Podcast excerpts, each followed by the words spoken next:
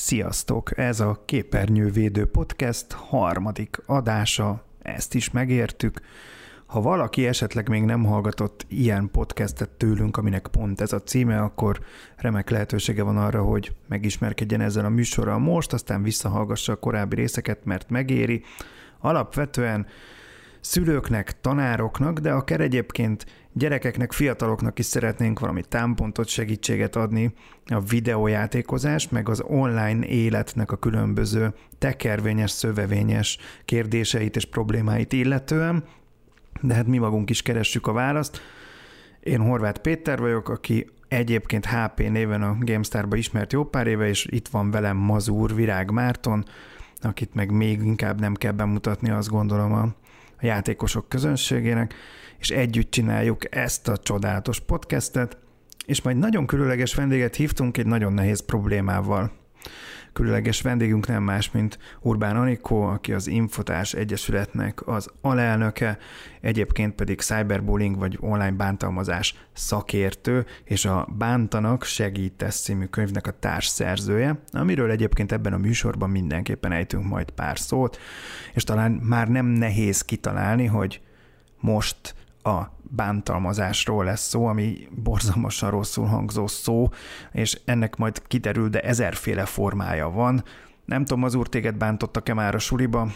Annó, nem Ezt tudom, most készen állok-e már így a beszélgetés elején ilyen őszinte megjelenulásra, de, de Ezt azt hiszem, hogy belőle.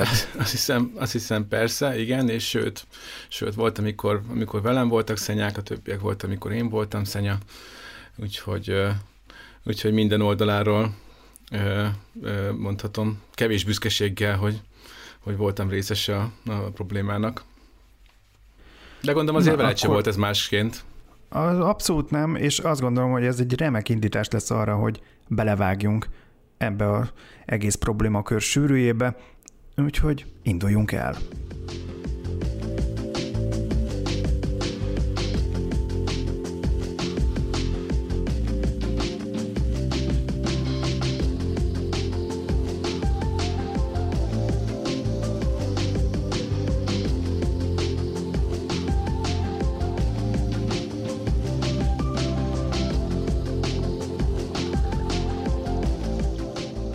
Képzeljétek el, hogy nemrég az ENET készített egy kutatást a Generáli a Biztonságért Alapítvány megbízásából, ahol egyébként szülők és gyerekek is válaszoltak különböző kérdésekre, és azt mondták a szülők ebben a kutatásban, hogy a gyermekük videójátékozását egyébként egészen biztonságosnak tartják, egészen pontosan 24%-uk azt mondta, hogy teljes mértékben biztonságban van a gyerekük játék közben. Anikó, te hogy érzed ezt? Szerinted a gyerekek biztonságban vannak játék közben? Nagyon fontos, hogy elismerjem ezeknek a szülőknek a bizalmát a gyerekeik irányába. Valószínűleg ők biztos képben vannak azzal, hogy maga a tér lehet veszélyes, de lehet, hogy a gyerekeikben bíznak annyira, hogy abban az illúzióban tartják magukat, hogy biztonságban is van a gyerek. Hát a fene se tudja. Én ezért Mert ez egy vagyok. illúzió? Én szerintem igen. Igen. Úgy vagyok vele, hogy a környezet nem biztonságos, ettől függetlenül persze lehet, hogy biztonságosan tudja kezelni a kihívásokat egy fiatal, ami nagyon elismerendő, nagyon fontos, hogyha a szülő bízik is benne, de azért szerintem naívak azok az emberek, akik teljes 110%-kal tudják el azt állítani, hogy játék közben, az online térben, a másik szabában mindig biztonságban van a gyerekük. Na de az, hogy bizton, tehát akik erre azt mondták, hogy szerintük biztonságban van a gyerek, lehet, hogy igazából ö, nem, nem ö, hújnak szemet, vagy nem dugják homokba a fejüket, és nem gondolják azt, hogy, hogy nincs esélye arra, hogy valami rossz dolog történjen, csak éppen ez nem meghatározó érzés számukra. Tehát, hogy, hogy nem hagyják, hogy ez, ez folyamatosan egy lebegjen a, a, a fejük fölött, ami, ami egyrészt felfogható egyfajta hát nem is tudom, talán, talán ahogy mondod, egy, egy, egyfajta túlzott pozitív, bizakodó hozzáállásnak is, másrészt viszont nem lehet úgy élni, hogy folyamatosan minden bokorban valami árnyat sejt az ember. Nem gondolom, hogy összefügg az, hogy mondjuk mennyire van biztonságban valaki azzal, hogy mondjuk mennyire érezzük azt, hogy a gyerekünk valóban veszélyben van-e. Én szerintem, ha mondjuk arról van szó, hogy a sötét utcán biztonságban érezzük a gyerekünket, akkor nyilván nem ettől függetlenül nem fognak minden héten megtámadni valakit késsel mondjuk a keleti pályaudvar környékén, de azért valljuk hogy nem örülünk neki a sötétedés után arra mászkál a gyerekünk. Mm. Lehet, Tehát mégis inkább a, a felé haj, haj, hajlítanád ezt a dolgot, hogy, hogy azért a, a jobb félni, mint megijedni alapján Abszolút. Jobb, hogyha a szülők azért egy kicsit kevésbé könnyebben állnak ehhez a kérdéshez. Abszolút így gondolom. Szerintem ez a gyereknek is, a szülőnek is, a családi dinamikának is nagyon jót tesz, hogyha ha azt az online teret úgy kezeljük, mint egy veszélyforrást, lehetőségekkel teli területet, és a kettő együtt adja ki azt az egészet, amire megtaníthatjuk a gyereket, hogy ő ebben a térben hogy viselkedjen. Én most egy ilyen nagyon nagy gallérral odavetettem a bemutatkozás során, hogy a bántalmazásról lesz szó, ami ilyen elképesztően ijesztően hangzik, és, és egy, egy nagyon bennem egy ilyen nagyon vegyes érzéseket keltő szó eleve, hogy bántalmazás, mert eleve mit hívunk bántalmazásnak, és mit csinál egy online bántalmazással foglalkozó szakértő? Hát, ha poénosak akarunk lenni, akkor a férjem meg a győződve, vagy megtanítom a diákoknak, hogy hogy kell jól online bántalmazni. De, de csak nem. de amennyiben hivatalosan nézzük, azért én reménykedem benne, hogy a gyerekeknek és a pedagógusoknak és a szülőknek azt tudjuk megtanítani, hogy bizonyos esetekben, amiben ők találhatják magukat, hogyan tudnak úgy reagálni, hogy arra lehetőség szerint mindenki a legkevesebb traumaként emlékezzen vissza utólag. Mennyiben más az online és, a, és, a, és az általános ilyen hétköznapi iskolai bántalmazás? Mert uh, nyilván az eszközök azok változnak, de a hatása, meg a, ahogy, ahogy, ahogy éri ez a gyereket, és ahogy a szülő egyébként kétségbe esetten is tehetetlenül állhat előtte, az, az azért elég hasonló. Nagyon örülök annak, hogy ezt a kérdést tetted fel először, mert nagyon sokszor azzal szokták kezdeni, hogy mi az online bántalmazás, és akkor én egy kicsit úckodva válaszolgatok, illetve teszem fel a kérdést, hogy és minek hol van a határa, az egy nagyon izgalmas kérdés, és azt hiszem még nincs rá jó szakkönyv, vagy jó tapasztalat, egy generációs tapasztalat, hogy hogy kell ezt jól kezelni. Én úgy gondolom, hogy az a kérdés, hogy mi a különbség a kettő között, az jobban árnyalja.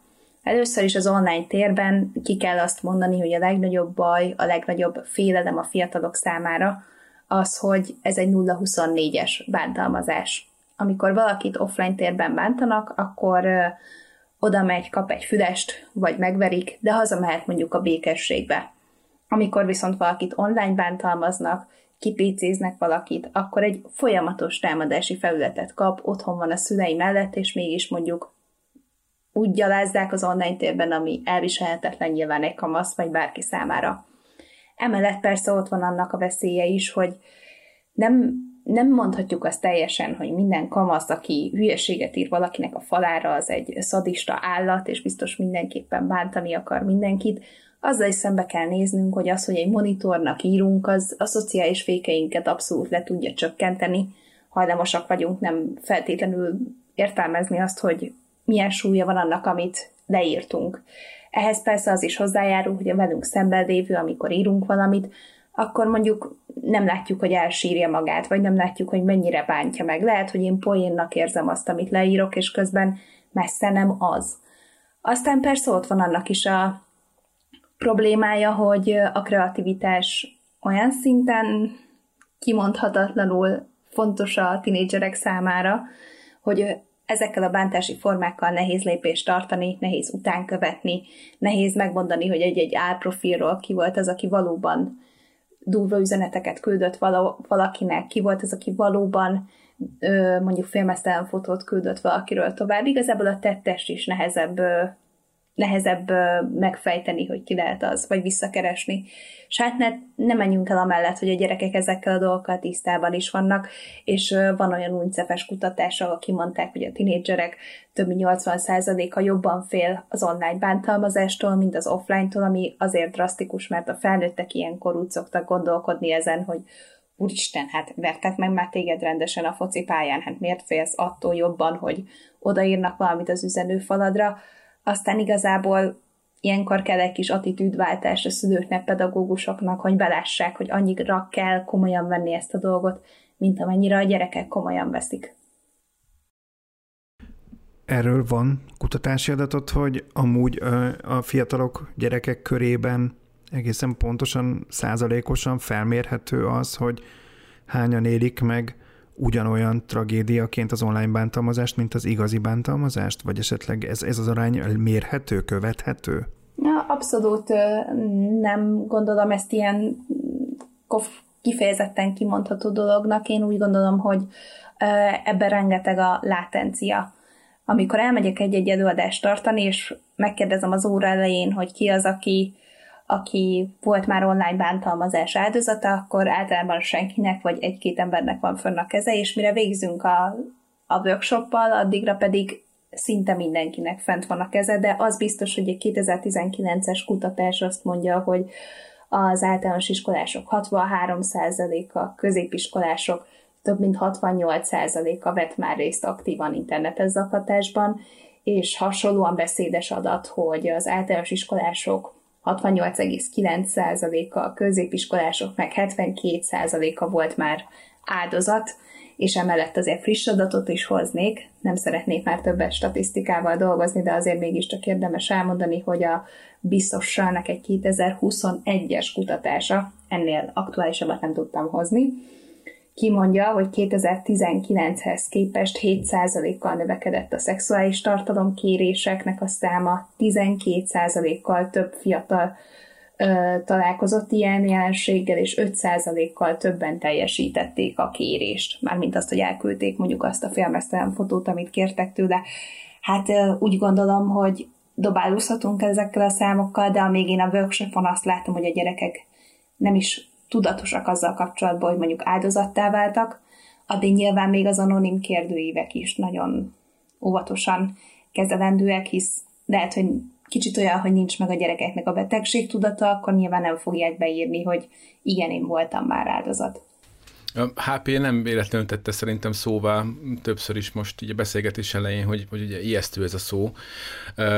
Lehet, hogy akkor mégis csak akár egy ilyen fogalmi tisztázást is még érdemes lenne ezzel kapcsolatban ejteni, hogy, hogy nem csak egy ilyen bűncselekmény jellegű durva dolog lehet bántalmazás, hanem mondhatjuk azt, hogy igazából bántalmazás bármi, ami a másiknak rosszul esik, és, és bármi, ami, ami, ami az ő komfortérzetét, biztonságérzetét bármilyen szinten csorbítja?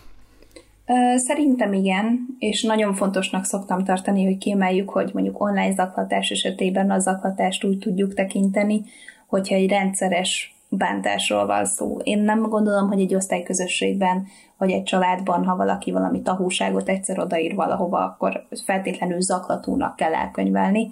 A rendszeresség azt hiszem az, az az egyik nagy kulcs, amiben tud a pedagógus is és a szülő is támpontot adni. Nyilván ez egy olyan bántalmazás, amely konfliktuskezelési tapasztalatot igényel. Az a felnőtteknek megvan az offline térben. Az, hogy egyébként ezt most infokommunikációs eszközökkel teszik meg a gyerekek, az azon nem változtat, hogy egyébként egy olyan konfliktusról van szó, egy olyan instabil helyzetről van szó, ahol a gyereknek szüksége van a pedagógus és a szülő támogató attitűdjére, hogy tudja hozzájuk fordulni. Amikor ezt a fajta bizalmat át tudjuk adni pedagógusoknak és szülőknek, hogy igenis, azért, mert a gyerek jobban kezeli a laptopot vagy a tabletet, attól még olyan konfliktussal találja szemben magát, amiben neki már van tapasztalata, akkor egy kicsit bátrabban tudnak hozzáállni az ilyen helyzetekhez, mert érzik, hogy, hogy igazából szülő és pedagógusi minőségben ők elmondhatatlanul pótolhatatlanok a gyerekeknek. Én azt hiszem, hogy itt az ideje annak, hogy akkor én legyek az első, ha már itt a beszélgetés legelején, vagy még a bemutató státuszában, ott, ott felmertem vetni azt, hogy, hogy, hogy minket bántottak-e már, és hogy ezt így pont neked szegeztem mazur ezt a kérdést, de akkor talán úgy tisztességes, ha én lennék az első, aki bevallja, hogy nekem az egyik legkellemetlenebb gyermekkori élményem az, hogy, hogy, és az általában testnevelés öltöző valahogy ugye mindig ez a tesztoszteron szakban elszabaduló pokol az, ami ilyenkor kifeszült, hogy a legtöbb ilyen megalázás, verés, csoportos bántalmazás az általában az, az, az a fiú öltözőben történt, vagy legalábbis abban az iskolában, ahol, ahol én jártam, és nem, ez nem volt súlyos, engem nem értek súlyos atrocitások, és nem volt fe, feldolgozhatatlan fájdalmam, de átestem ilyeneken, gunyolódáson, bántáson, elveszik a cuccodat, nem adják vissza, mesztelenül tudod, kizárnak a, az öltözőből, meg ezek a szokásos kis, kis poénok akkor megvoltak, amiket ugye nagyon sokan akkor kis poénnak fognak föl, de fogalmuk sincs, hogy, hogy ez mondjuk milyen fájdalmat okozhat másnak. De ami számomra igazán ijesztő, hogy én ezeken persze nyilván túltettem magam, vagy megerősödtem és át tudtam állni a másik oldalára is, mert nyilván ilyen is volt, de majd ennek a probléma körül szerintem ezt Mazur se véletlenül említette, mert erről majd nagyon fontos lenne beszélnünk, hogy általában a bántalmazott és a bántalmazó között nincs is olyan nagy távolság, mert gyakran cserélgetjük ezeket a szerepeket. Bizony. De amire, amire most még igazából kiukadnék, hogy számomra rettenetesen félelmetes az a dolog, hogy ha valakit ér egy ilyen jellegű trauma, csúfolás, verés, valamilyen megalázás tömegek előtt, vagy hát egy kisebb csoport előtt, azt általában régen levetközték annyival, hogy jó, ami ott történt, az ott is marad, az iskola falai között mindenki elszenvedett ilyen veszteségeket, és kész, túlépett rajta. De korunk kihívása, és nyilván a képernyővédő podcastnek is van egy ilyen hivatása, hogy ezt erre felhívja a figyelmet, hogy ami, amiről valahogy felvétel születik, amit vagy meg valahogy megörökítenek, az nem marad már csak a falak között, annak örökre lesz egy digitális lenyomata, és a legtöbb ilyen helyzetben manapság azért előkerül egy okos telefon, és történik valami olyan felvétel, ami aztán később is tovább viheti a traumát egy online bántalmazási formában. Ez számomra nagyon riasztó. És nem is tudom, hogy most föltegyek-e kérdést, vagy magadtól is reagálnál le, Anikó, de hogy te mit gondolsz erről az egész jelenségről, és szerinted hova vezet ez, vagy ez hogy lesz képes az ember feldolgozni? Egyszerűen csak majd elmosodik a, a határa a digitális és a, a, az úgymond valóság között? Először is letisztáznám, hogy én most már jó pár éve foglalkozom ezzel a témával, és mindig csak arra jutok, hogy de jó, hogy nem vagyok most tinédzser, vagy kiskamasz. Nem, nem könnyű az ő életük, és nem lehet azzal degradálni a mondjuk ilyen típusú kihívásait, hogy hát de végül is megvan minden, mert meg tudja venni azt a csakit, meg nincsen hétfőn adásszünet, meg ilyen hülyeségek ez egy olyan kihívás, amire a mi szüleinket, vagy ezeket a szülőket, akik most kiskamaszokat nevelnek, egyszerűen nincsen példájuk. Nincs meg az az attitűd, hogy láttam, hogy anya meg apa hogy kezelte jól vagy rosszul azt, hogyha mondjuk rossz élet hoz haza a gyerek, vagy hogy kezelte azt, hogyha idegennel állt szóba. Tehát arra senkinek nincsen most még receptje, hogy hogy kezeld azt jól, hogyha a gyerekedet online bántalmazzák. Én azt gondolom, hogy az egyik legfontosabb attitűd, amit tök jó lenne, hogyha el tudnának a pedagógusok és a szülők igazán sajátítani, hogy ez egy olyan lelkitörés, amit nem feltétlenül lehet egyedül, egyedül feldolgozni, nem kell letagadni az iskolában, nem kell eltusolni, hanem igenis el kell menni pszichológushoz. Egyszer Jennifer Lawrence, a híres színésznőről kikerült tek félmeztelen fotók és azt mondta, hogy olyan érzése volt, mintha megerőszakolták volna. És ugyan azon a, azokon a testi posztraumás stresszeken ment keresztül, amelyen egyébként az, az megy végig, akit megerőszakoltak. Feldolgoztuk-e azt, hogy akkor milyen mentális károkat okozhatunk?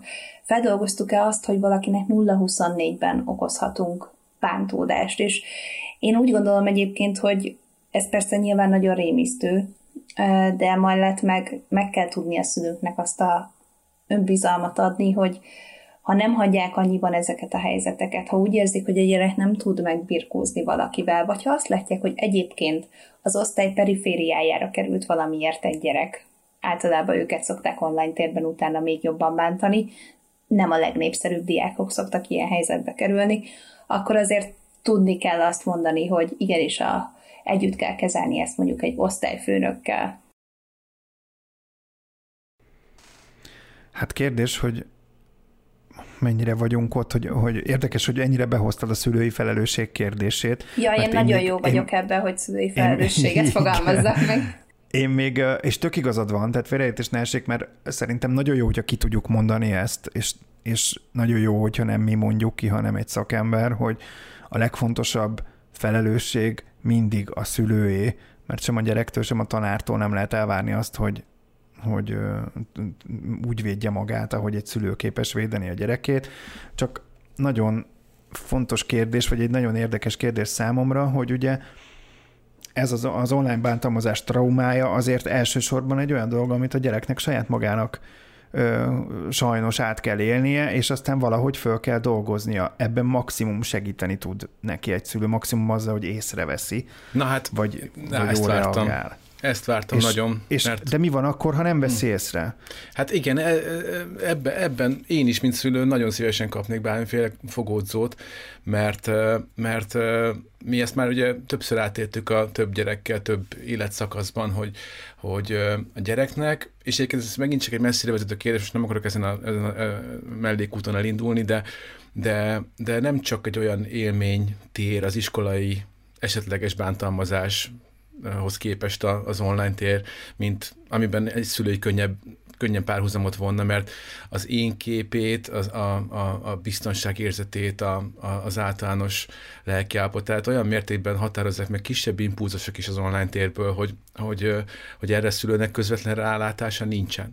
És ugye ez egy biztos vagyok benne, hogy más szülő is élte át azt, amikor a gyerek szokatlanul csendes, és nagyon nehéz, próbál ugye a szülő de nem beszélek általánosan, beszélek a magam példáján. Tehát többször átéltem azt, hogy, hogy nagyon óvatosan tiszteletben tartva a gyereknek a, a, hogy ne érezze vájkálásnak, vagy ne érezze vallatásnak, de valahogy annyira aggódom érte, hogy, hogy, hogy nem-e érte valami olyan élmény, ami, ami traumatizálta bármilyen módon, és annyira szeretném ezt tudni, hogy, hogy, hogy, hogy, hogy kérdezgetném, próbálnám ezt a felszíne hozni, és akkor például ilyen problémán belefutunk, ahol, ahol, a, ahol a, a, egymásra néz a két szülő, hogy, hogy most akkor kezdjünk el esetleg kutakodni, és én például egy nagyon éles határvonalat húztam meg mindig is, hogy soha nem néztem be a gyerekeim telefonjába, de hát volt már olyan példa, vagy volt már olyan helyzet, amikor, amikor már szinte csak ez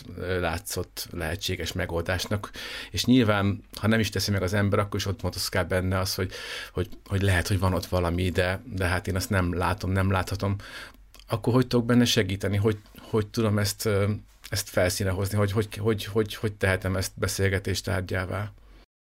Hát én úgy gondolom, hogy ha most nagy általános, én most általánosságokból fogok beszélni, ez a legnagyobb baj, hogy ugye az ember azt várja, hogyha egy szakértő ide leül, akkor ő most el fogja mondani, hogy mit kell mit kellene tenni. Hát Csak a nagy tutit várjuk tőle. A nagy tutit várjátok, hát ez az, amit több több alkalmas konzultáción szakember mellett lehet a saját gyerekedre vonatkozóan megkapni válaszként, de az biztos, hogy nagyon jó, amit mondtál, hogy mondjuk írtán elcsöndesül a gyerek, esetleg észrevesszük, hogy agresszívabb, hogyha a telefonján valamit olvas. Nehogy Isten azt veszük észre, hogy önmagában vannak ilyen indokolatlanabb dürohamai. Azért nem arról van szó, hogy amikor éppen dolgozat időszakon, akkor nem menne normális, hogy magába fordul, vagy éppen utálja a világot és valljuk be, hogy a tinédzser gyerek általában nem a szüleivel akar legjobban beszélgetni, én ezt is elismerem. Illetve a tinédzser gyereknél ezek a tünetek nem annyira ritkák. Igen, igen, igen, sem. de hogy azért, azért te is tudod a gyereknél, hogy mondjuk ha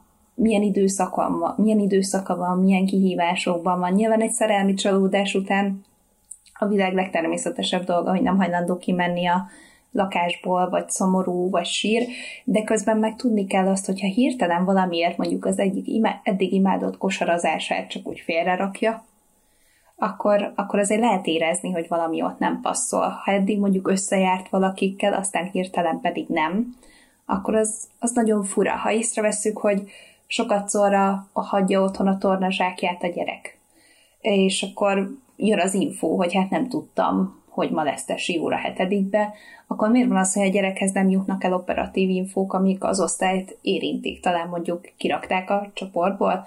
Szóval, hogy ezért vannak ilyen kisebb jelek, és sajnos itt ismét a szülői felelősséget be kell, hogy hozzam, hogy a gyerekkel nem lehet elkezdeni 12-13 évesen mi bizalmi kapcsolatot kialakítani, vagy hát lehet, csak hogy ez nagy munka, hanem nyilván ez nem ott kezdődik, amikor ezek a problémák elkezdődnek, hanem sokkal-sokkal korábban a gyereknek tudnia kell, hogy akármi van, a szüleimhez tudok fordulni, és mondjuk csak másodszorra csesznek le, először nyilván mellém állnak.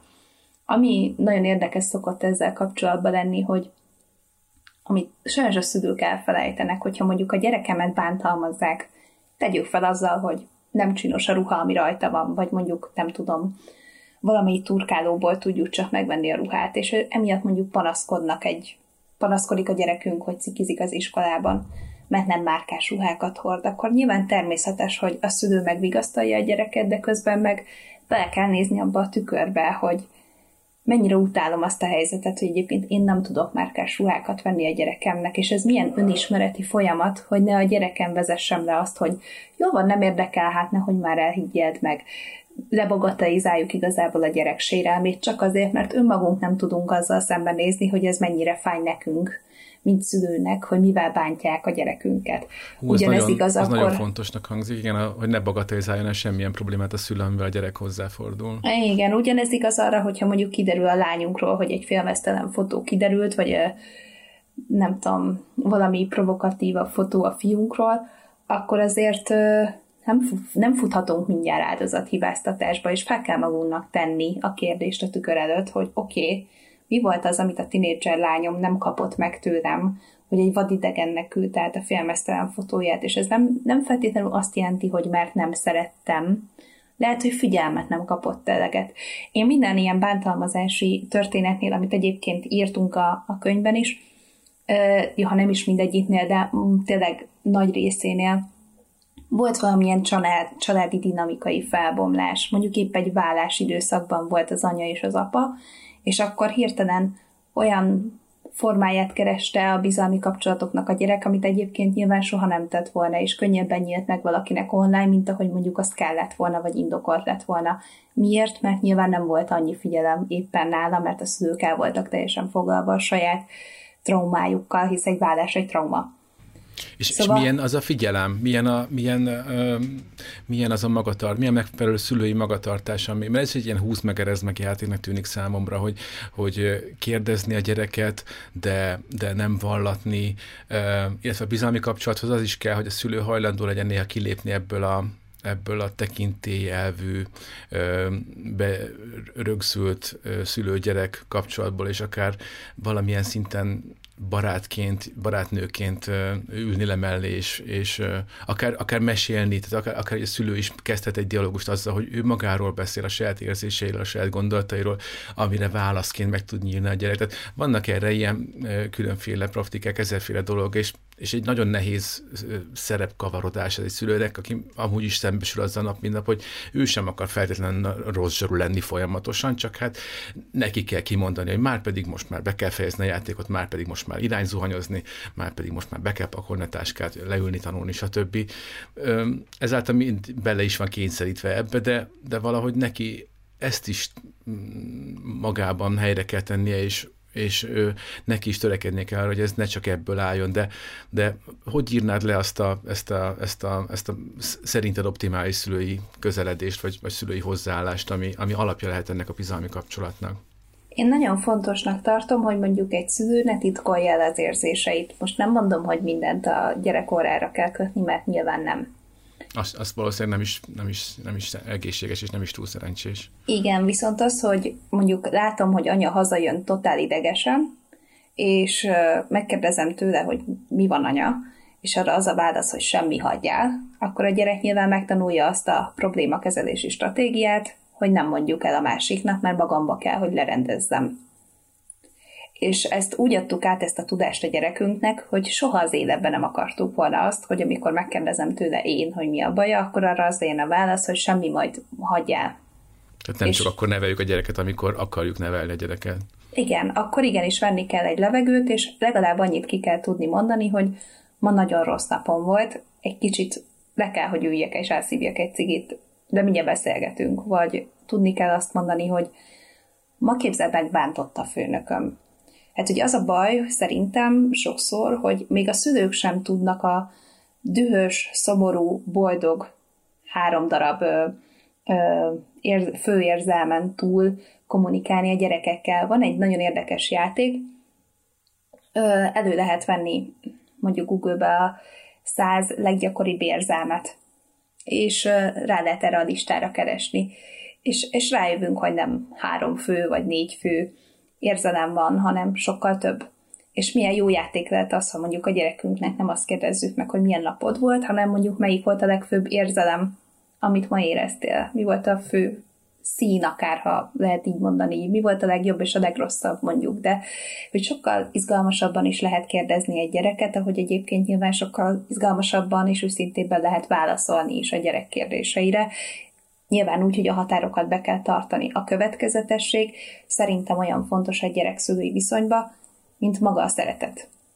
De hogy lehet egy szülő következetes, bocsánat, hogy túlságosan mm. sokat lovagolok ezen a témán, de ez nagyon húsba vágó, hogyha egyszer kettős és ellentétes ez a szerep, amit, amit, ami, amiben benne van. Mert egyrészt a, a, a hatalomnak a szava, az, tehát a szülőnek ki kell tudni mondani, a kötelessége is, hogy, hogy a gyerek, gyereket terelje, és, és mondjuk irányt adjon neki, feladatokat adjon neki, utasításokat adjon neki egyrészt, másrészt viszont pont az a baráti légkör, az a baráti viszonyulás az ennek gyakorlatilag ellentéte. Egy barátját az ember nem utasítgatja.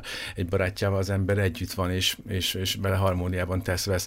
Tehát, hogy, hogy ez a, ez a, ez a húz meg, erez meg játék, akkor itt, itt, itt, itt, itt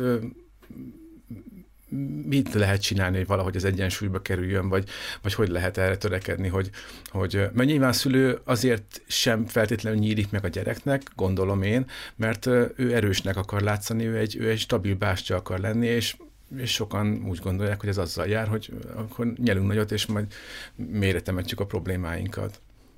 Én szerintem ez az attitűd meg kell, hogy változzon. Nagyon érdekes, hogy az online bántalmazásról beszélgetünk, és valahol mégiscsak ilyen alappszichológiai gyereknevelési kérdésekről beszélgetünk, és én szerintem ez nagyon-nagyon fontos, ha mondjuk egy szülő hallgat minket, hogy ez a probléma nem feltétlenül csak az online térben kezdődik, hogy mondjuk a gyerekünk bizonytalan, vagy testképzavaros, vagy nincsenek barátai, vagy nem tud kihez fordulni, ezek ugye csak így pont így visszareflektálva, ezek nyilván offline térben történő dolgok nyilván nagyon nehéz. Én szerintem gyerek válogatja. Én azt gondolom, hogy azok a szülői viszonyok szoktak jól működni, ahol a gyerek egyéniségéhez van igazítva a határoknak a fel, megszabása. Ezzel természetesen kicsit azt is hozzuk, hogy lehet, hogy a két gyerekünket teljesen máshogy neveljük.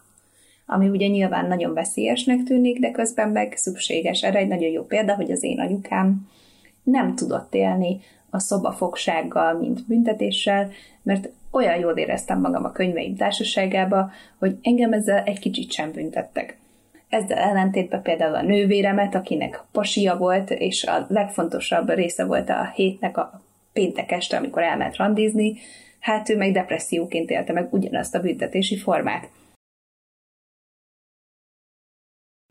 Egyébként a világért sem szeretném erőltetni azt a, a, azt a boom, boomernek gúnyolt közhelyeket, hogy engem is vert az apám, mégis ember lett belőlem, a sorkatonáságot kellene visszahozni, bezzeg, amikor még háború volt, akkor nem rinyáltak ennyit a fiatalok.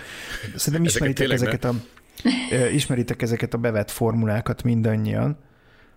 Egy dolgot azonban mégis felvetnék ebben a tekintetben, hogy nagyon-nagyon kérdéses számomra az a pont, hogy honnan a, a, a szeretettel óvni, és, és a gyereket erőssé tenni, ezek a dolgok hogy tudnak egymás mellett ö, szinkronban működni. Hm. És most nem tudom, hogy érthető a, a kérdés, hogy, Ez hogy, kérdés. hogy, hogy én rettegek attól, hogy, hogyha túl féltesz valakit, és túlóvsz, és korunk szerintem egy ilyen tök nagy problémája ez a túlérzékenység. És a világért sem szeretném most ide citálni ezt a túlzott PC problémakört, meg a safe space-nek a, az, az életképtelenségét, vagy a véleménybuboréknak a megjelenését a, a mindennapokban, ami szintén azt gondolom, hogy valamilyen szinten egy egészséges reakció akkor, amikor a világ összes mocska rádzúdul az új technológiáknak köszönhetően, és kétségbe esetten ászott, hogy úristen, bár csak egész életemben egy szekéren utaztam volna, és nem kéne tudnom, hogy mennyire borzalmas dolgok történnek amúgy akár csak egy országgal odébb, és biztos vagyok benne, hogy most a szélsőségek korszakát éljük, de számomra egy óriási nagy problémakör és kérdés, hogy az óvó szeretet, és az, az, hogy valakit úgy segítek, hogy erősét teszem, és megtanítom védekezni, és nem szorul rám majd egész életében. Az egy nagyon-nagyon nehéz kérdéskör, és nem tudom, hogy az úr ezt akart elkérdezni, de gondolom, hogy minden szülő megküzd azzal a problémával, hogy az én szeretetem az megfolytja a gyerekemet, vagy, vagy szárnyakat ad neki, hogy majd önállóan tudjon érvényesülni és megvédeni magát. Hát illetve lehet, hogy meghagyni kéne, hogy megharcolja a saját harcait, és mert abban, ahogy mondod, megerősödik az, aki, az, aki átvergődik rajta, és lehet, hogy a túlzott védéssel pont a védekező mechanizmusai nem tudnak kellőképpen kifejlődni ahhoz, hogy aztán majd felnőtt korában majd egy munkahelyi környezetben, ahol hasonló helyzetek más színezetben előfordulhatnak, ott nem, nem lesz rá kész válasz, nem lesznek rá megoldási mechanizmusai. Nagyszerűek vagytok egyébként a helikopter szülőket így fel is vázoltuk, de hogy maradjunk az online bántalmazásra, bár én nagyon javaslom nektek, hogy komolyan kéne akkor ezek szerint egy ilyen gyereknevelési, gyerekpszichológusi adást is tartani. Ó, biztos lehetsz benne, hogy lesz ilyen adás, mert ez, ez, ez, ez, ez érzem, hogy most nagyon hamar lástunk, ilyen sírhant művek jelleggel lássuk a gödröket, és, és látom, hogy egyre több rejtett problémait kimarkolható, de mégis tök jó, hogyha, hogyha ezt vissza tudod rángatni a praktikusság, vagy a, a praktikumnak a, a, a mesdjére ezt az egész beszélgetést, mert, mert tényleg el tudunk szállni ebben a kérdéskörben. A jó lelkiismeret... a kérdés az, igen, hogy... A jó hogy, lelkiismeretektek miatt szálltok el, elmondom nektek, hogy engem még úgy soha nem hívtak oda egy előadásra, vagy még soha nem láttam olyat a szakmai életutamban, egy alkalmat kivéve, egy alkalom volt ilyen, amikor effektív úgy éreztem, hogy túl van reagálva egy online bántalmazás eset. Uh-huh. A helyzet az, hogy sokkal, sokkal, sokkal gyakoribb, hogy ezek a helyzetek el vannak bogateizálva azért, mert a szülők nem tudnak ezzel mit kezdeni, nem akarnak ezért mit kezdeni, és inkább lesöprik az asztalról. Ez, ez igaz a pedagógusokra is, és igaz az intézményvezetőkre, akik nem szeretnének arról elhíresülni, hogy ú, nálunk megtörténhetett egy online bántalmazásos eset, bár én nagyon örülnék, ha végre arról híresülnének el iskolák, hogy mi jól kezeltünk egy online bántalmazásos esetet, zárójel bezárva, szerintem ez nagy dicsőség lenne. Szóval, hogy az, amiről ti beszéltek, az már egy olyan lelkismeretesség, ami szerintem nem általános, és én nagyon örülnék, ha a munkám során találkoznék olyan helyzetekkel, amikor úristen, álljatok már le, a gyerek nem cukorból van, hát az a helyzet, hogy ennek azért az ellentetje szokott lenni. Hm. Hát így ez te vagy a kedvenc vendégünk eddig, azt hiszem. Máskor is hívunk, hogyha pozitív visszaigazolásra van szükségünk a műsorral kapcsolatban és magunkkal, de a, akkor fordítsuk esetleg meg úgy, hogy, hogy most picit nézzük a gyerek szemszögéből a dolgokat, és a, és a bántalmazás fel. Most a szülőkről most, most azért tényleg hosszan beszéltünk, és jó mélyre ástunk, de hogy, de hogy például egy, egy gyerek, amikor bármiféle negatív impulzus éri, most, most nem is csak ez a folytat, feltétlenül folytatólagos zaklat oktatásra gondolok, hanem, hanem mit, mit mondanál egy gyereknek, hogyan uh, tudatosíthatja magában például azt, hogy segítségre van szüksége, vagy hogyan, hogyan tud bármilyen módon kitörni a, a, az áldozat szerepből? Először is látnunk kell azt, hogy a legfontosabb, hogy a gyerekek sokkal érzékenyebbek a kortársaik visszajelzésére, azt hiszem, ezt nem is kell nagyon részleteznem. Anya elmondhatja 15-ször, hogy milyen csinos a ruhám, de ha egy gyökér azt mondja az osztályból, hogy ótvarronda, akkor igazából a gyereknek benn marad a fejébe, hogy ez a ruha ótvarronda, és ő igazából nem is csinos, és akkor ez elindul egy ilyen gyönyörű spirálba. És ott volt egy szülő, aki egyébként úgy engedte el a gyerekét, hogy de csinos vagy aznap. Ezt mm-hmm. el kell tudnia hordoznia sajnos a szülőknek, hogy a kortársak véleménye az nyilván most ebben az időszakban, kiskamaszként vagy tinédzserként sokkal fontosabb akár, viszont a gyerekeknek pedig azt kell tudatosítani, hogy ki az a személy, akihez bármikor tudok fordulni. Amikor online bántalmaznak valakit, akkor egy kicsit az olyan, mint egy depresszió, hogy folyamatosan egy ilyen spirálba vagy, mindig kapsz még egy löketet arra, hogy te borzalmas ember vagy, ilyen-olyan, vagy most direkt nem akarok hozni példákat. Bár igazából hozhatunk is, ha elbírja a podcast, de, de egy olyan spirálban vagy folyamatosan, hogy te nem vagy semmire se való, benne, benne csak a rosszat látják meg. és akkor, ha ezekkel a gondolatokkal te össze vagy zárva 0-24-ben a telefonoddal, akkor nehéz azt megtenni, hogy lecsukom, fölnézek, és megnézem, hogy ki az a szülő, ki az a tanár, ki az a edző, ki az a nagyobb testvér, ki az a nagybácsi, akihez oda mehetek, és azt mondhatom, hogy borzasztóan nyom azt, amit olvasok. Miért? Mert a gyerekben, mint minden bántalmazottban, egy olyan, én szerintem a sors szerint, vagy a sorstól borzasztóan igazságtalan, de egyfajta bűntudata van, amiatt, hogy őt bántják. És a bűntudat miatt, a szégyen miatt leginkább nem hajlandó segítséget kérni, és ha a gyerekek nem, meg tudjuk azt értetni, hogy azt a szégyenérzetet félre kell rakni, és meg kell keresned a legideálisabb embert, akihez fordulhatsz, és ez lehet, hogy nem az apád és az osztályfőnököd lesz, hanem valaki más, de megtanulja azt, hogy igazából nincs egyedül, akkor ebből a spirálból sokkal-sokkal könnyebben tud kijönni, illetve hát nem menjünk el amellett, hogy az osztályközösséggel mennyi sok dolga van mondjuk egy jó pedagógusnak.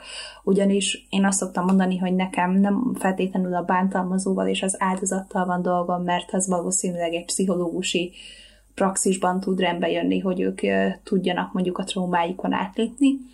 Viszont az, hogy az osztályközösségben az legyen a normális, hogy nem nyomok a megosztás gombra az osztálytársam félmeztelen fotóját látva, na szerintem az a nem mindegy.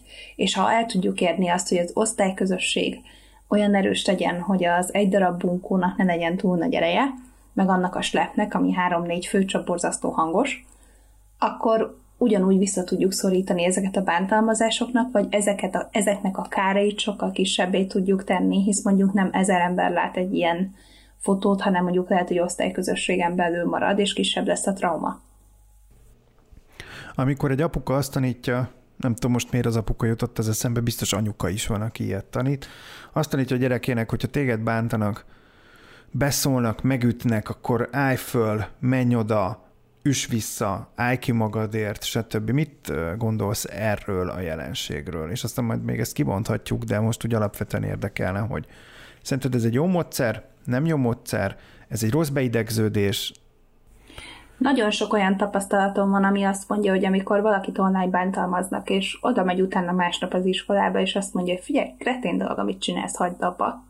Akkor a bántalmazó így feldolgozza, hogy mekkora hülyeséget csinált. Vagy már úgy szemtől szemben nem megy. Tudjátok, a celebetnek se szokták megmondani, hogy ilyen olyan az utcán, csak az üzenő falon megy a pocskondiázás. És ez nagyon-nagyon érdekes, hogy én szerintem rengeteg olyan, olyan online bántalmazás eset van, amikor, amikor az áldozat egyébként az offline térben kiállna érte, vagy lehet, hogy nem is bántják egyébként az osztályközösségbe, olyat is rengeteget láttam, hogy nem bántják, csak valahogy online mindenkire rájön a hülyeség, és kiáll, és azt mondja, hogy itt egy határ, és figyelj, ez gáz, amit csinálsz, akkor, akkor egy kicsit így összehúzza magát a bántalmazó, aki lehet, hogy még egyszer mondom, nem egy szadista állat, hanem hülyén fogalmazza meg. Ugye nagyon nehéz, mert a írásban lévő mondatok, általában az ilyen csetel, meg itt-ott, meg a hülye smiley ugye sokkal tömörebben fogalmaznak sokkal bántóbban tudnak hatni. Én mindig el szoktam hát, mondani. mint a film, a film címe, ami mennyire hatásos a smiley a végén, hogy remélem igen. legközelebb sikerül meghalnod smiley-val. Igen, igen, igen, és nagyon érdekes, hogy, hogy például ez lehet generációs is, de én el szoktam mondani, hogy az én anyósom nagyon sokszor felkiáltó jellel ír és akkor én nekem olyan érzésem van, mint a kiabálnának velem. Igen. És ezt állandóan elmondom neki, hogy de könyörgöm, hogy ne, ne, ne felkiáltójelzébe, olyan, mint ha állandóan kiabálnál velem, ezt rengetegszer megbeszéltük, azóta is mindig sok a felkiáltójel, én megpróbálom úgy venni, hogy ne üvöltve olvassak a fejembe fel egy üzenetet. Hát igen, ezt, és közben úgy, hogy tudom, most... és tanulok róla, és tudom, hogy nyilván nem üvölt velem az anyósom, hanem ő nagyon fontosnak tartja, amit éppen elmond, és ő nem fogja föl, hogy az online térben leírt mondat, az egyébként hogy hat a másikra. Na és igazából itt a kérdésem lényege, mert van egy klasszikus viselkedésforma, amikor oda jön hozzám a pistike, fejbevág az építőkockával, két út van előttem, elkezdek sírni, én ezt választottam gyerekkoromban. A másik út pedig az, hogy fölállok és képen törlöm a pistikét, vagy talán van egy harmadik út is, amikor határozottan, de erőszakmentesen valahogy levezettem ezt az egész helyzetet úgy, hogy ne sérüljön senki. Ez, ez nyilván ez lenne a legideálisabb. Nem tudom, hogy egy igazi bullit meg lehet így állítani-e. Én 24 éves online... voltam, bocsánat, 24 éves voltam, amikor az első egyik munkahelyemen asszertív kommunikációt tanítottak nekünk a munkahelyi környezetre vonatkozóan, és teljes döbbenettel vettem észre, hogy ezt amúgy miért nem tanították mondjuk úgy általános iskola alsó tagozatától nekem, mert lehet, hogy valakinek van ez érzéke, de lehet, hogy nincs. És, és én nagyon-nagyon fontosnak tartom, hogy bátorságot kell a gyerekeknek tanítani. Gondoljátok el, hogyha mondjuk valakiről kikerül egy filmesztelen fotó, az kikerül nem az osztályba, nem az iskolába, hanem mondjuk már a városba, vagy nem tudom. És azt látják, hogy, hogy én voltam a gyerek, aki felszólalt mellett, hogy osztályfőnök néni lennének kedves valamit csinálni azzal, hogy valakiről félmeztelen fotó jön ki. És mi lesz a tapasztalata? Az lesz a tapasztalata, hogy a bántalmazót azt, azt mondták neki, hogy elnye váltson osztály, de egyébként ott maradhat, mert eltusoljuk az ügyet, vagy végig nézi, ahogy mondjuk egy büntető jogi felelősséget kap a nyakába, és akkor azt érezhető, hogy bátor volt, és volt értelme kiállni, és mi most adjuk meg ezt a leckét a gyerekeknek, hogy jobb volt, hogy olyan gyerek lesz, aki azt mondja hátul a padból, hogy jó is, hogy nem veszek ebbe részt, vagy az a fajta gyerek lesz, aki azt mondja, hogy na jó, így befejeztük, mert ez vállalhatatlan, és nem lehet így viselkedni. És ugye érezzük, hogy mondjuk később felnőtt korában mondjuk egy munkahelyi konfliktusnál, vagy egy munkahelyi zakhatásnál esetleg milyen tapasztalatot visz magával, az mennyire befolyásolja, hogy ő milyen, milyen felnőtt lesz. Aztán a másik, amit én nagyon fontosnak tartanék kiemelni, hogy persze elveszik az építőkockámat, vagy a fejemhez vágják, annak nyilván van egy viszonylag kézzelfogható struktúrális dolga. Mm, mondjuk látja, látja mondjuk az óvónő. De hát a gyerekeket nem tanítjuk meg mondjuk olyan alapdologra, mint hogy képernyőfotót kell csinálni arról, hogyha valaki megbánt minket, tahon viselkedik, vagy esetleg azt érzi a gyerek, hogy ez vállalhatatlan, és hogy nem tudom, gívben paradizálnak engem. Hm, na, ez Én... egy nagyon hasznos tanács. Igen, és hát képernyő fotó nélkül semmi nem fog tudni igazán elindulni, mert nyilván, ha majd azt érzi a bántalmazó, hogy szorul a nyaka körül a hurok, azzal lendülettel le fogja törölni ezt az üzenetet. Mert pontosan ezt akartam egyébként, vagy erre akartam rátérni, és ugye ezt teszi nagyon nehézé, hogy amíg általában egy klasszikus bántalmazásnál egy v egybe történik a bántalmazó és a bántalmazottnak a viszonyrendszere, amin vagy, vagy erőszakkal, vagy határozottsággal, vagy kitéréssel, de tudsz változtatni, vagy föloldani ezt a konfliktust, addig az online térben ez ugye azért nagyon nehéz, mert alapvetően hiába állsz te föl, hiába válaszolsz határozottan, hiába mondod azt, hogy de nem, meg, meg én, én, én, én, majd én ellenállok, meg neki feszülsz. Ugye főleg az online trollokat minél inkább eteted az indulatoddal, vagy az ellenállásoddal, ő annál erősebb és annál jobban tud bántani.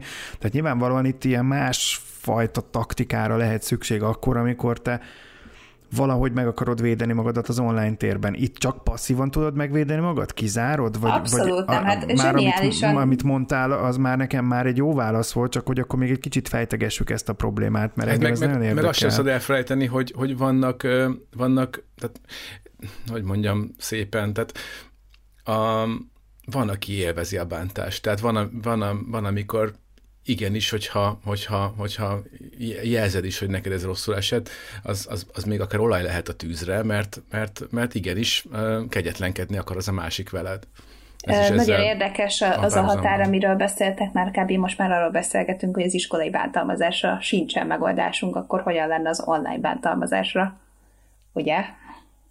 Én legalábbis ez jutott eszembe. Én úgy gondolom egyébként, hogy a kiállás az online térben, az, ha úgy veszük bizonyos szempontból időnként, például egy-egy komment trolletetés kapcsán, az könnyebb, mint az offline térbe. Ha belém kötnek a, a, mondjuk az öltözőbe, nem tudok kikapcsolni, meg letiltani embereket.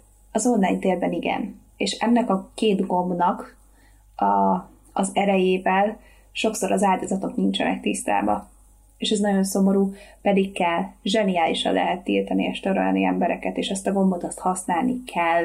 Az, az én unokahúgom egyébként talán ennyit megengedhetek, úgy kilépett az osztályközösség Messenger csoportjából, mint a rongy, amikor, amikor azt érezte, hogy oda nem való beszélgetések mennek, és akkor most finoman fogalmaztam. Olyan büszke voltam rá, de olyan büszke. És, és igen, bocs, folytasd akkor. Nem csak, hogy azt gondolom, hogy, hogy és ez egy ösztönös válasz volt részéről, és én szerintem ezt az ösztönös tiltástörlés önmagamnak a megvédése, ez azért, ez azért legyen benne a gyerekben ugyanúgy, mint hogy nem áll szóba idegenekkel. És, és szerinted az, hogy, hogy mondjuk milyen módon megy szembe, vagy milyen módon áll ki magáért, ott, ott, ott lehet esetleg valamilyen taktikát követni.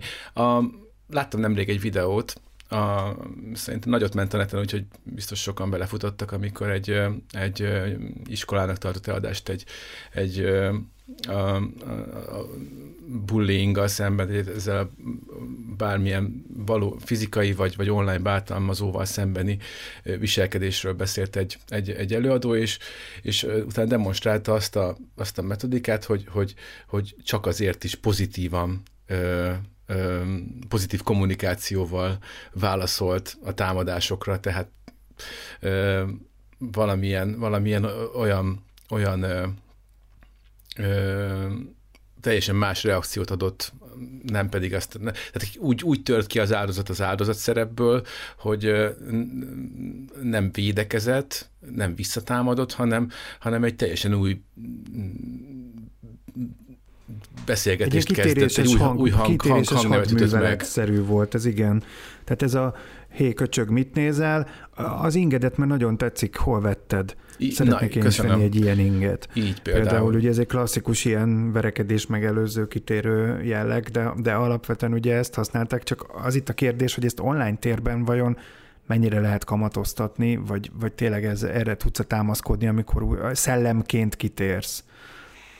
Én jobban hiszek a tiltástól, de is például, hogy gondoljátok.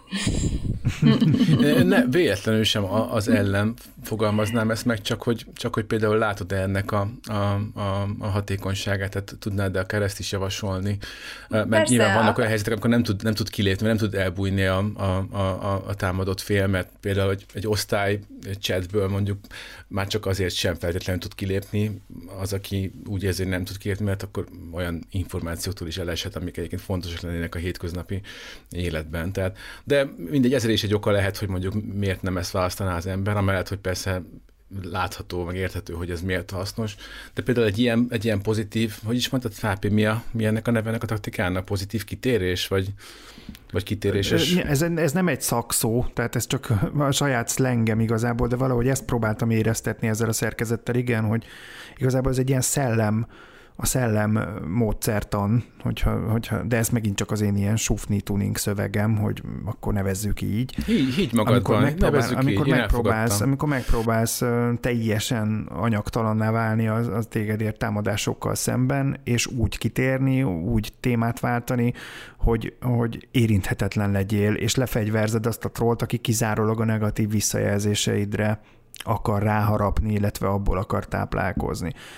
Ez nyilván a legnehezebb, hiszen mindannyian tudjuk, hogy bennünk van ez a görcsös igazságérzet és, és, és önvédelemi reakció, amikor tudjátok, van az a rajz, amikor otthon ül az ember, hogy somebody's wrong on the internet, és még nem megyek aludni, anya, mert, mert valaki téved, és nekem el kell magyaráznom neki, hogy mi az igazság, és, és ez ilyen őrült kommentháborúk vannak, ugye minden Facebook poszt, meg az összes közéleti social médiai poszt alatt, amik kialakulnak viták, azok azt is megmutatják, hogy gyakorlatilag a felnőtt populáció sem alkalmas arra, hogy értelmesen vagy kétirányúan kommunikáljon, hanem gyakorlatilag saját magunkba vagyunk olyan mérhetetlenül narcisztikusan belezúgva, hogy a végletekig leegyszerűsítve ösztönlénként neki megyünk teljesen ismeretlen embereknek is, mert azt hiszük, hogy az igazságunk a szent grál.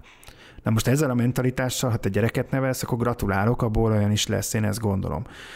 És és, és az, hogy a szülő hogy rontja el a gyerekét, hát elég végignézni tényleg ezeket a komment szekciókat, és valószínűleg, de ez tényleg csak az én feltételezésem, talán ott kezdődik először, hogy nem gondolom azt, hogy az én igazam az egyetlen igazság, nem gondolom azt, hogy én tökéletes vagyok, mert hát hiszen egyáltalán nem vagyok az, és hogyha képes vagyok a hibáimmal szembenézni, és azt mondani, hogy igenis én nem vagyok tökéletes, és valószínűleg a gyerekem sem az, akkor talán könnyebb feldolgozni azokat a traumákat is, hogy ahogy engem is, ugye gyerekemet is érik igaztalan dolgok, saját hibájából ő is belekeveredik dolgokba, sőt, még az is lehet, hogy ő maga okoz fájdalmat másoknak, akár akarta, akár nem, és ezek mind olyan dolgok, amivel egy szülőnek is, meg egy fiatalnak is szembe kell nézni előbb-utóbb, és minél inkább nem akarunk tökéletes énképet láttatni magunkról, annál könnyebb valószínűleg ezt feldolgozni. Ez, ez azért nagyon érdekes, mert amit mondasz, ez azt jelenti, hogy, vagy van egy ilyen olvasata is számomra,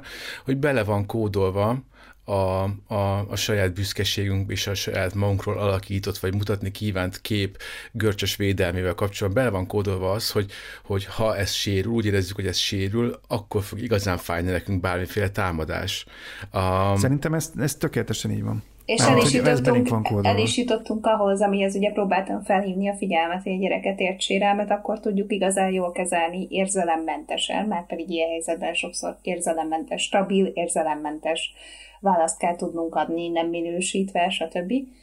Hogyha a szülő rendben van magával, egyszer egyébként itt a hogyan neveljünk meg, hogy ne neveljük meg, hogy romolhat a kapcsolatunk a gyerekünkkel kérdésre, egy pszichológus barátom azt mondta, hogy kétféleképpen csesződhet el a kapcsolatot a gyerekkel, ha pont ugyanolyan, mint te, meg ha rohadtul nem olyan, mint te. Ugye ez a két esély, ez mindenképpen Akkor elég megvan. nagy esélyekkel mész neki, hogy elromoljon, ugye? Ez Igen. Biztató. Igen, de közben nyilván ott van, hogy ugyanezzel a két módon lehet tök jó kapcsolatod a gyerekkel, ha pont olyan, Figyelj, mint te, ezt, bocs, meg ha nagyon nem. Én ezt nem én nem szeretném elbagatelizálni ezt a kérdést, de egy szülő kimondhatja a gyerekének, hogy hogy nem tudom, de szeretlek? Amikor föltesz egy kérdést arra, hogy hogyan tovább?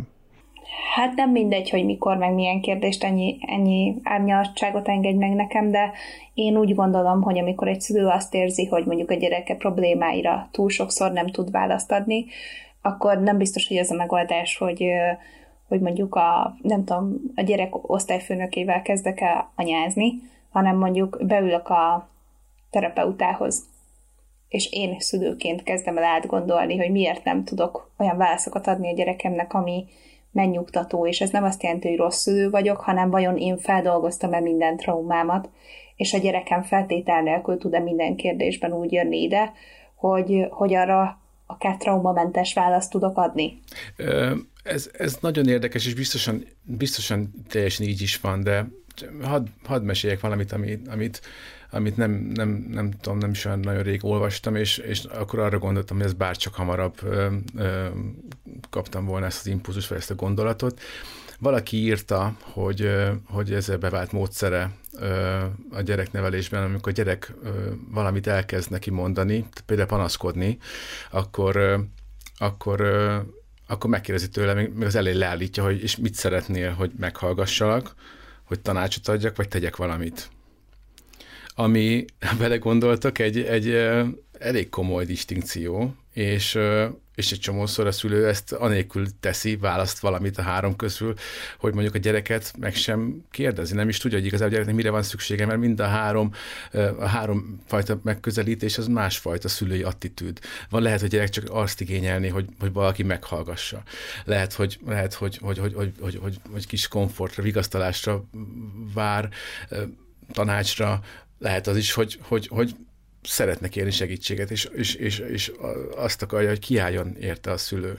És De, mindennek a végén ott igen. van az a szülői felelősség, hogyha akarom, vagy ha úgy érzem, vagy ha én úgy gondolom, akkor még fel is tudom írni a gyerek válaszát. Mert lehet, hogy ő csak annyit kér, hogy hallgass meg apa, de mondjuk lehet, hogy te apaként egy olyat hallasz, amit azt mondod, hogy cselekvés, cselekednem kell, és nem hagyhatom, hogy ez megtörténjen a gyerekemmel. De azért talán nem árt az, hogyha esetleg a gyerek is vélemény nyilvántott abban a kérdésben, hogy... Persze, tehát onnantól meg kell győzni a gyereket, szüksége. utána meg kell győzni a gyereket, hogy miért fog cselekedni. Annak uh-huh. ellenére, hogy mondjuk te azt hiszed, hogy elég az, hogy elmondod a problémát. Uh-huh. Így van, igen, igen, igen.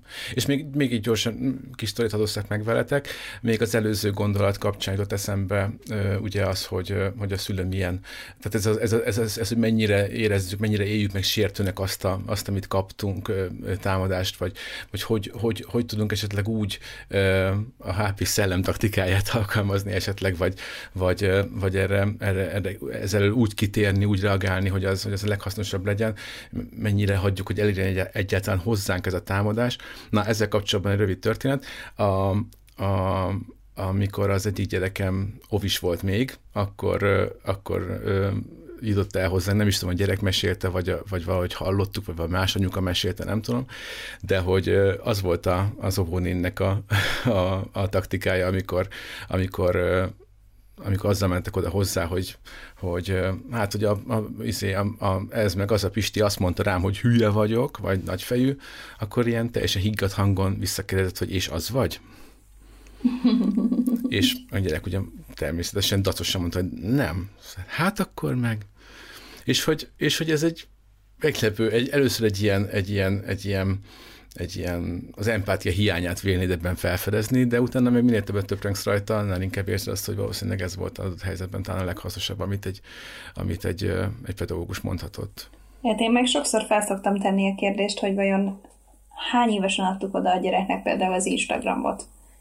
Mert uh, én rengetegszer találok olyan, olyan beszélgetéseket, amin a szülők azt mondják, hogy a nem tudom, 12-13 éves kislány uh, ennyire olyanna, a, ennyire, annyira szeretné magát szépnek látni, és különböző kifejezésekkel azt mondják, hogy hát uh, túl nőies korához képest, remélem elég szolidan fogalmaztam, és akkor meg kell kérdezni, hogy hány éve van fönn az Instagramon.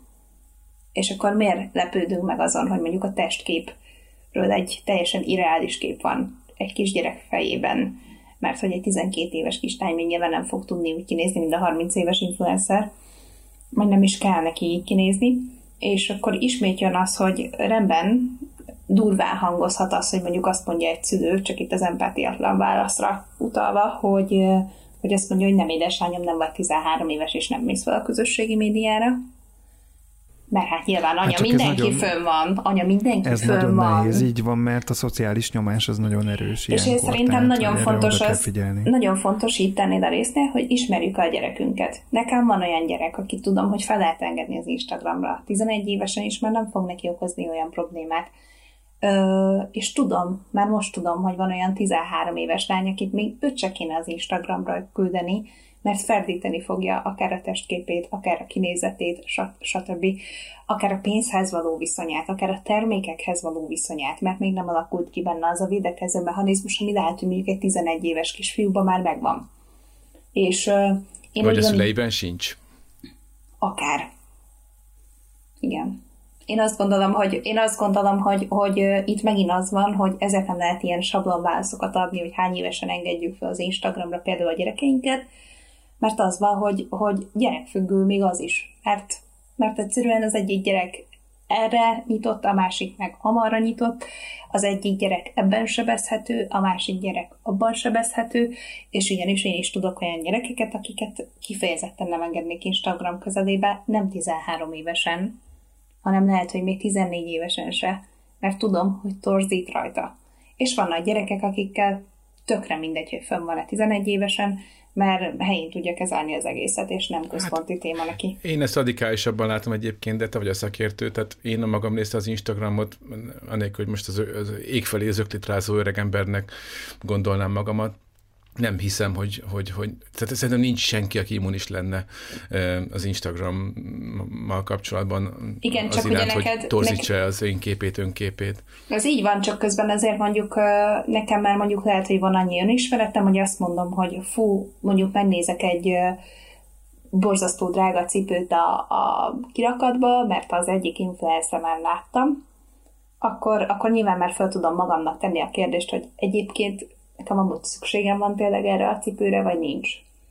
Na most, amíg egy 13 éves gyerekek iPhone-ért könyörögnek, addig olyan különösebben úgy érzem, hogy nem való nekik ez. Én csak azt akartam ezzel mondani, hogy nem lehet, ugye sokszor van az, hogy a szülők a, a te gurukat, meg a cégeket okolják minden problémáért, pedig én szerintem arra hivatkozni, hogy a gyereket mert 13 évesen szabad, akkor föl tudom már iratni az Instagramon, meg a Facebookra, zárójel nyilván sokkal előbb föl vannak, mindegy, meg több profillal, meg stb.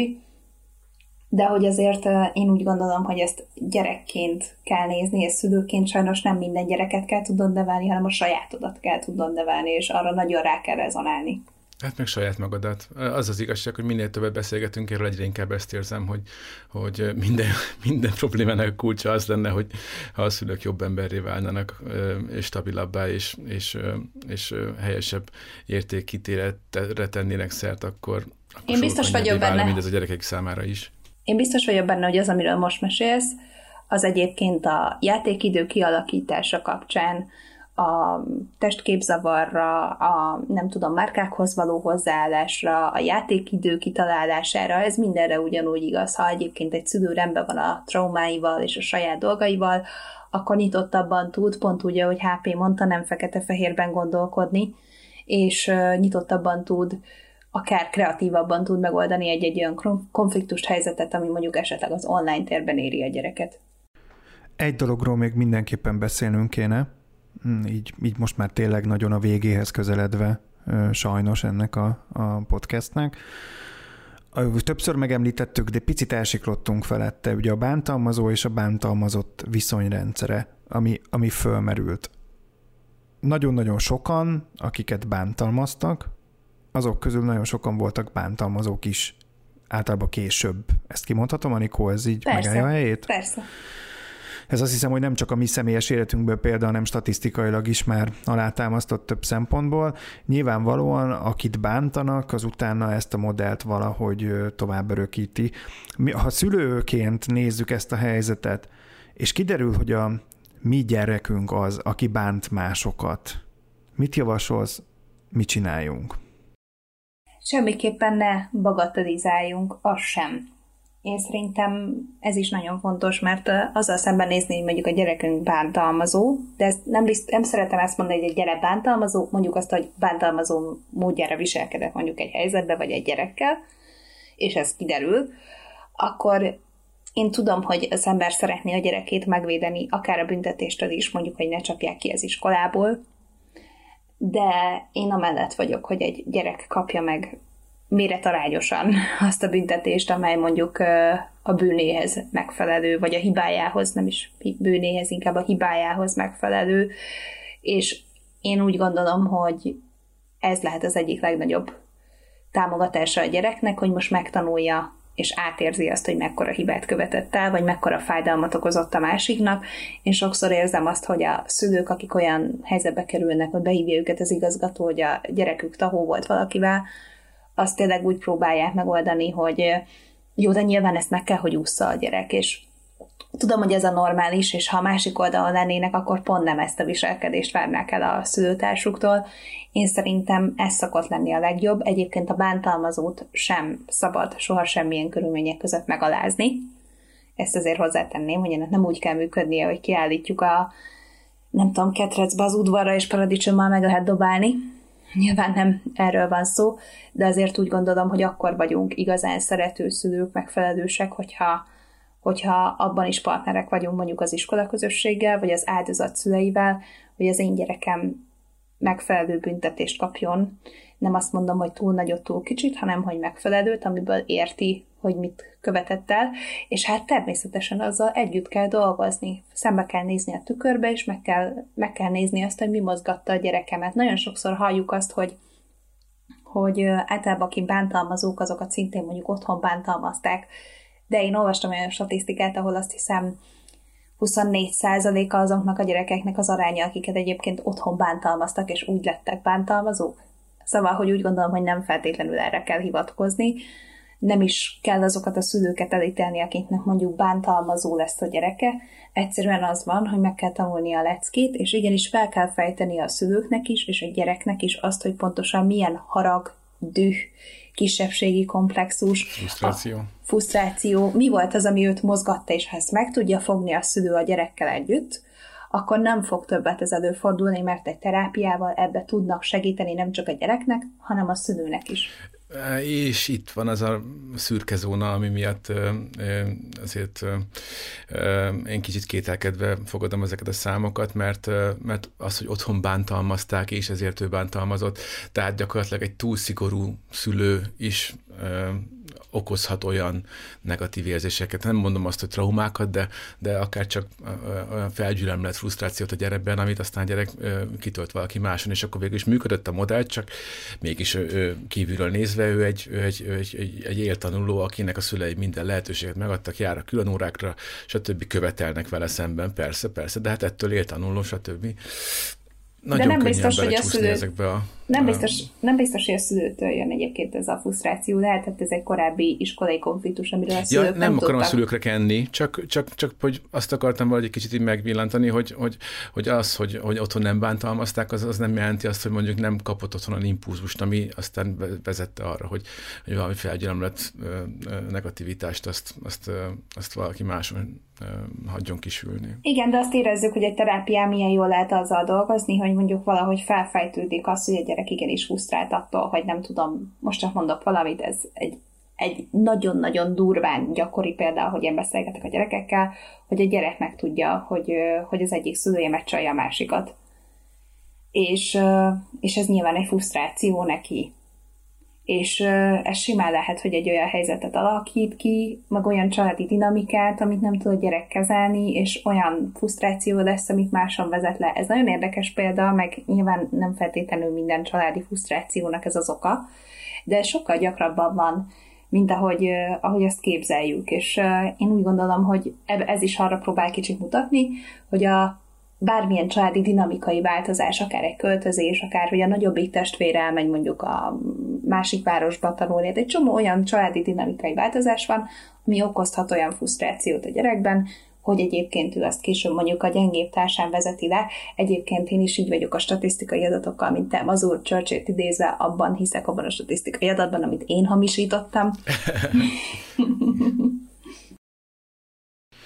én, én azt gondolom, hogy gyakorlatilag ennek az egész beszélgetésnek a egyetlen egy aranybetűkkel kihímzett végső nagy levezetése és tanulsága az lehetne, hogy akkor tényleg mindenki menjen el terápiára és kezdjen vad önismeretbe, mert enélkül nagyon-nagyon nehéz a megfelelő mechanizmusokat megtalálni a társas kapcsolatokban, főleg úgy, hogy ennyi és ennyire sokféle útja és módja van ennek.